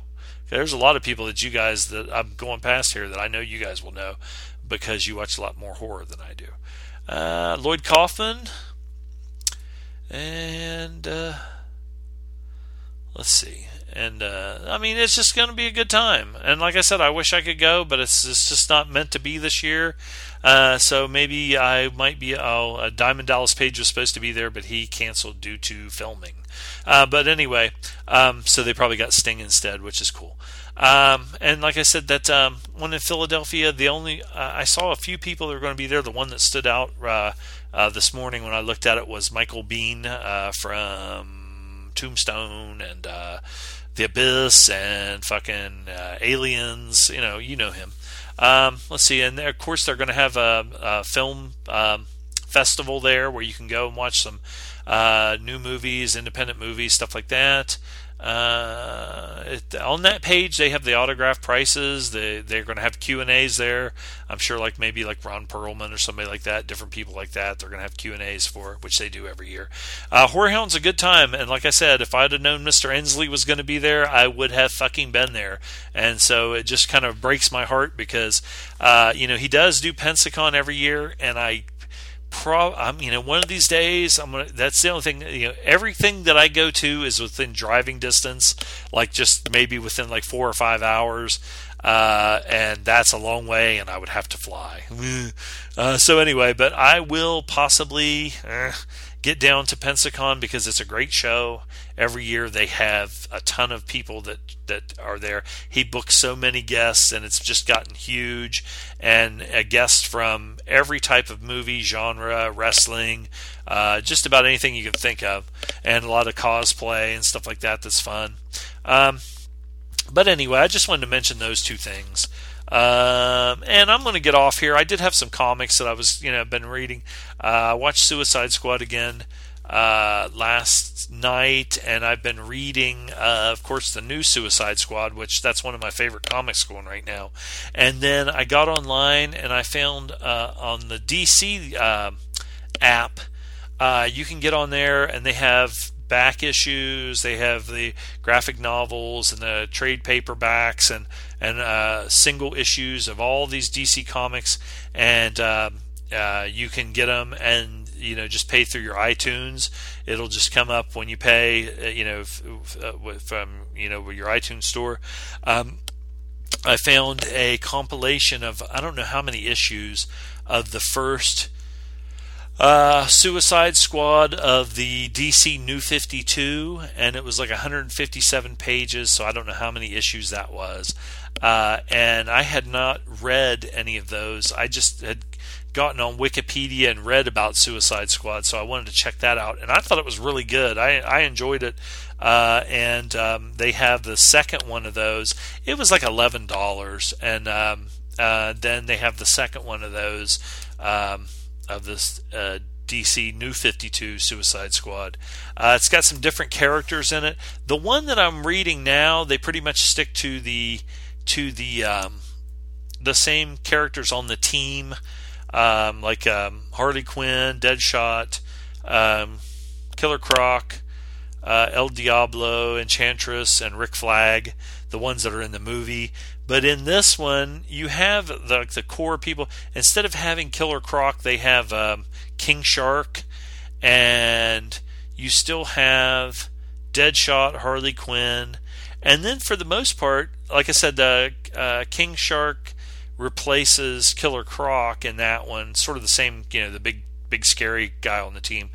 Uh, but then the other people are just kind of in and out, um, and they add people and they get killed. Uh, or each time they go out, uh, you have Harley and and uh, Deadshot. But I'm not even sure going from now on.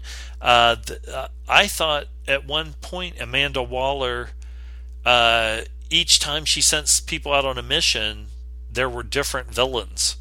Uh, you might have had some that were the same here and there over different missions, but they would switch them up, and that was the whole point of it to kind of adjust it for whatever the mission was. So I'm curious to see where that goes. New 52, I'm not sure how many years that that whole concept lasted, but like I said, uh, in that one, Amanda Waller is they kind of changed up her character, and she's really fit and. Uh, involved and, and good looking, uh, whereas in um, in the movie and definitely in the comics, uh, well, I think Pam Grier played her in in uh, one, some of the DC TV shows, and then in the um, some of the DC um, animated, Amanda Waller's like really big. I mean, her nickname's The Wall, and she's this really big African American, heavy African American woman. She's a fucking badass.